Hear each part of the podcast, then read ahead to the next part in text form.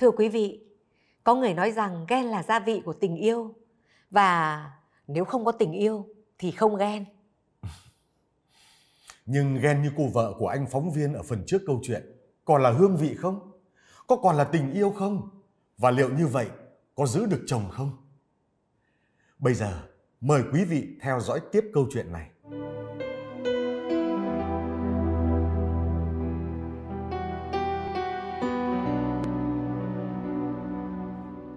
Ngồi ở nhà mà cứ như người dưng, không giúp đỡ vợ con dọn dẹp. Bác kế nhìn ra cửa sổ, mắt cứ mơ mơ màng màng. Kiểu này chắc chắn lại tơ tưởng đến con nào đây. Thật xấu hổ, nhưng tôi vẫn phải thú nhận rằng tôi bắt đầu nghĩ đến cuộc gặp gỡ với người yêu khi xưa của tôi. Tôi hồi tưởng lại một cách chi tiết từng cử chỉ, lời nói của em trong buổi gặp gỡ đó. Thậm chí tôi tưởng như đã bắt gặp được cả những khoảnh khắc em liếc nhìn tôi, như thể muốn nói với tôi một điều gì đó thật gần gũi. Tôi biết đấy là tôi đã ngoại tình.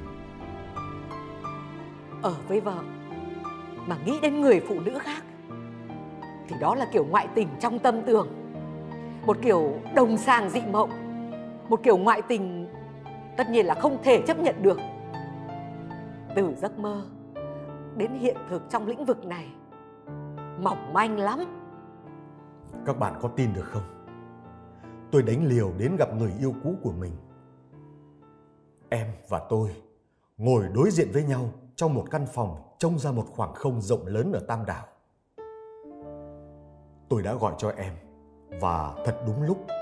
Em cũng muốn biết những năm xa nhau tôi đã sống như thế nào. Chúng tôi hẹn nhau ở Tam Đảo, nơi mà ngày xưa tôi lần đầu gặp em trong chuyến đi giao lưu ngoại khóa giữa hai trường. Tôi không nói một lời nào với vợ, cũng không để lại bất cứ dấu vết nào chứng tỏ tôi sẽ đi đâu và sẽ làm gì. Tôi biết vợ tôi sẽ gọi cho tất cả anh em bạn bè của tôi, sẽ lục tung cả Hà Nội lên để tìm tôi. Nhưng tôi không muốn nghĩ nhiều đến vậy. Tôi để điện thoại ở nhà. Trước mắt tôi bây giờ là em, người yêu bé nhỏ tội nghiệp của tôi ngày xưa, và bây giờ đang cần sự che chở của tôi. Chắc chắn họ sẽ nói chuyện thật nhiều. Cô ấy sẽ kể về cuộc sống của cô ấy ở nước ngoài, việc bỏ dở việc học hành và kết hôn với một người đàn ông ngoại quốc, rồi không hợp về văn hóa, rồi ly thân, rồi ly dị, và rồi thể nào cũng có cái màn nhớ đến mối tình đầu còn dang dở. Đúng là mèo mả gà đồng. Em khóc. Tôi ôm lấy em để em khóc trong vòng tay của tôi.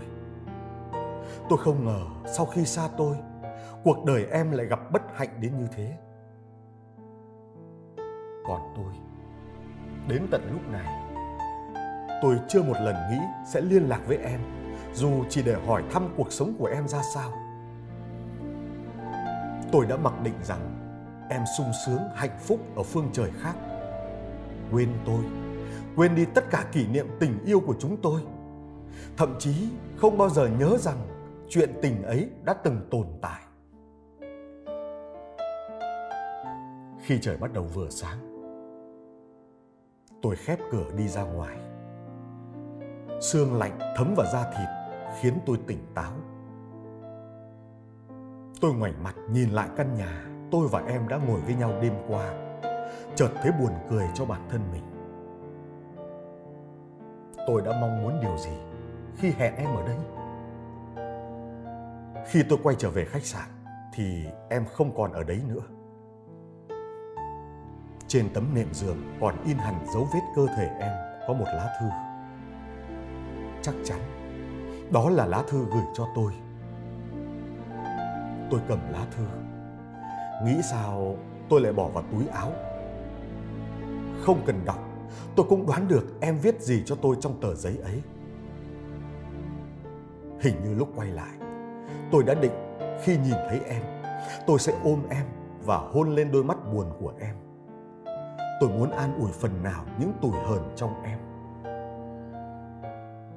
Thế mà em không cho tôi cơ hội để thực hiện điều ấy.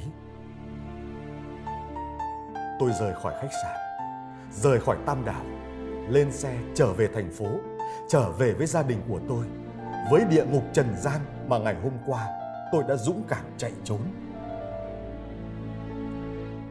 Tôi còn hai đứa con, tôi không thể làm tổn thương chúng. Anh tưởng đón anh sẽ là một cơn thịnh nộ của tôi, nhưng không phải. Khác với mọi ngày, thái độ của tôi lại bình thản đến nghi ngờ. Tôi dọn dẹp nhà cửa, giặt rũ chăn gối, lại cắm cả hoa. Tôi chăm sóc con, dịu dàng dỗ cho chúng ăn, du cho chúng ngủ. Tôi mặc bộ đồ ngủ gợi cảm, sức nước hoa nữa, trải bộ chăn ga mới.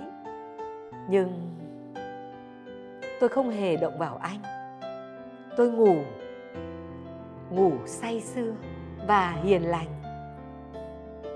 Hôm sau, vợ tôi đưa trả cho tôi máy tính, điện thoại, ví tiền và cả thẻ A T M. Cô ấy bảo tôi hãy đi làm trở lại.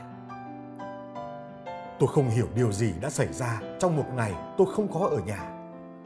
Tôi hỏi tất cả bạn bè tôi xem vợ tôi có gọi điện đến hỏi về tôi không, thì ai cũng bảo không nhận được cuộc điện thoại nào của cô ấy hay ai khác hỏi về tôi cả.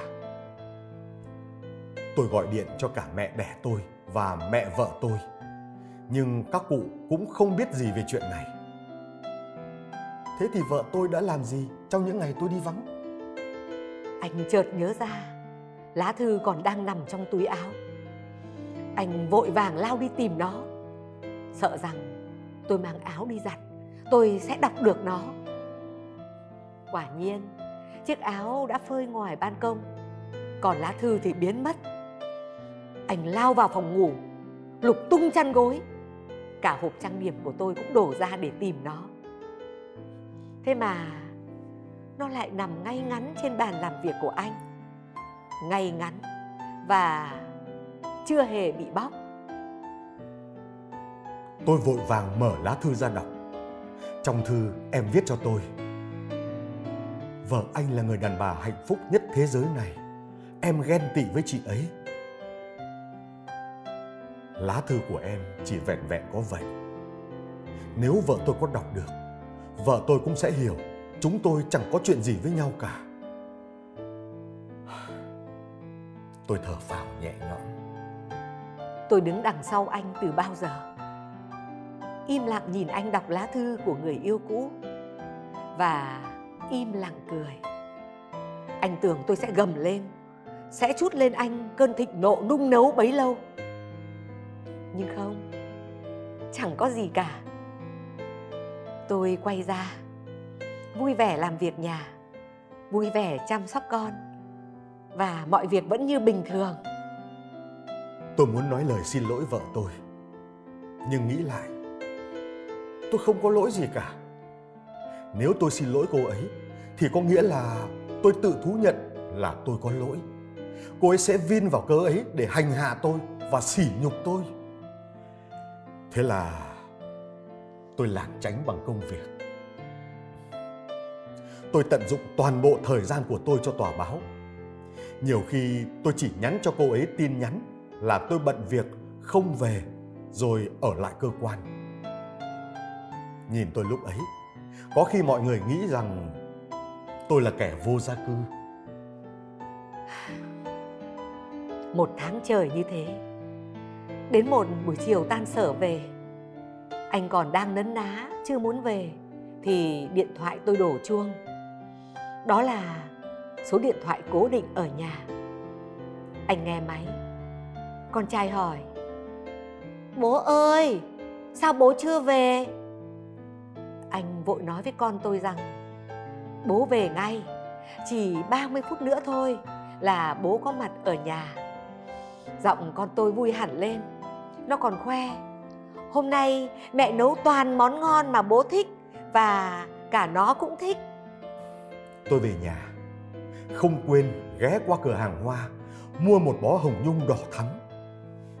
Ngày xưa yêu nhau, vợ tôi có nói rằng nếu sau này chúng tôi có giận nhau thì tôi cứ mua cho cô ấy một bó hoa hồng nhung đỏ thay cho lời xin lỗi là cô ấy sẽ hiểu. Lần này tôi cũng muốn nói lời xin lỗi với vợ tôi. Tôi xin lỗi vì tôi quên mất rằng tôi còn là cha của hai đứa trẻ. Người mở cửa đón tôi là thằng con trai lớn. Nó díu dít kéo tôi vào bếp, khoe những món ngon đẹp mắt mà vợ tôi đã bày sẵn trên bàn. Tôi hỏi mẹ nó đâu. Nó bảo mẹ nó đang ở trong phòng. Thời gian trôi qua, gia đình tôi sống vui vẻ và hạnh phúc hơn. Chúng tôi không còn cảnh rượt đuổi nhau như trong phim, không còn lời qua tiếng lại, nhiếc móc nhau thậm tệ. Có lẽ điều anh vui nhất là tôi đã biết nói lời xin lỗi với bạn bè đồng nghiệp của anh vì sự ghen tuông vô lý trước kia. Không nói ra, nhưng tôi biết rằng tôi còn phải cảm ơn em, người yêu cũ của tôi. Đêm ở Tam Đảo, em đã tôn trọng ranh giới mà tôi ngu ngốc không vượt qua. Để đến bây giờ, tôi không bao giờ phải hối hận vì bất cứ điều gì. Thưa quý vị, nghe xong câu chuyện này, không biết quý vị có nghĩ như điều mà tôi đang nghĩ hay không? Nhưng tôi thấy khâm phục anh vì không phải người đàn ông nào cũng chịu đựng và hy sinh như anh, trong khi anh có thể đến với một người phụ nữ khác dịu dàng và xinh đẹp. Còn tôi thì lại nghĩ hôn nhân cũng giống như một con thuyền. Đã lên thuyền, người chủ tàu hay kẻ nô bộc cũng đều phải chung sức chèo lái. Nếu thấy sóng cả mà ngã tay chèo thì sẽ chẳng bao giờ người ta tìm đến được bến bờ của hạnh phúc đâu. Tôi nghĩ rằng với bất cứ ai rơi vào tình cảnh của cô vợ kia cũng sẽ rất cần một người bạn đời như người chồng trong câu chuyện này ở bên để chăm sóc và yêu thương. Nhưng điều trên hết cho một gia đình hạnh phúc là vợ chồng phải yêu thương và tin tưởng nhau. Chương trình Giờ thứ chín xin được khép lại tại đây. Xin cảm ơn sự chú ý theo dõi của quý vị. Xin chào tạm biệt và hẹn gặp lại.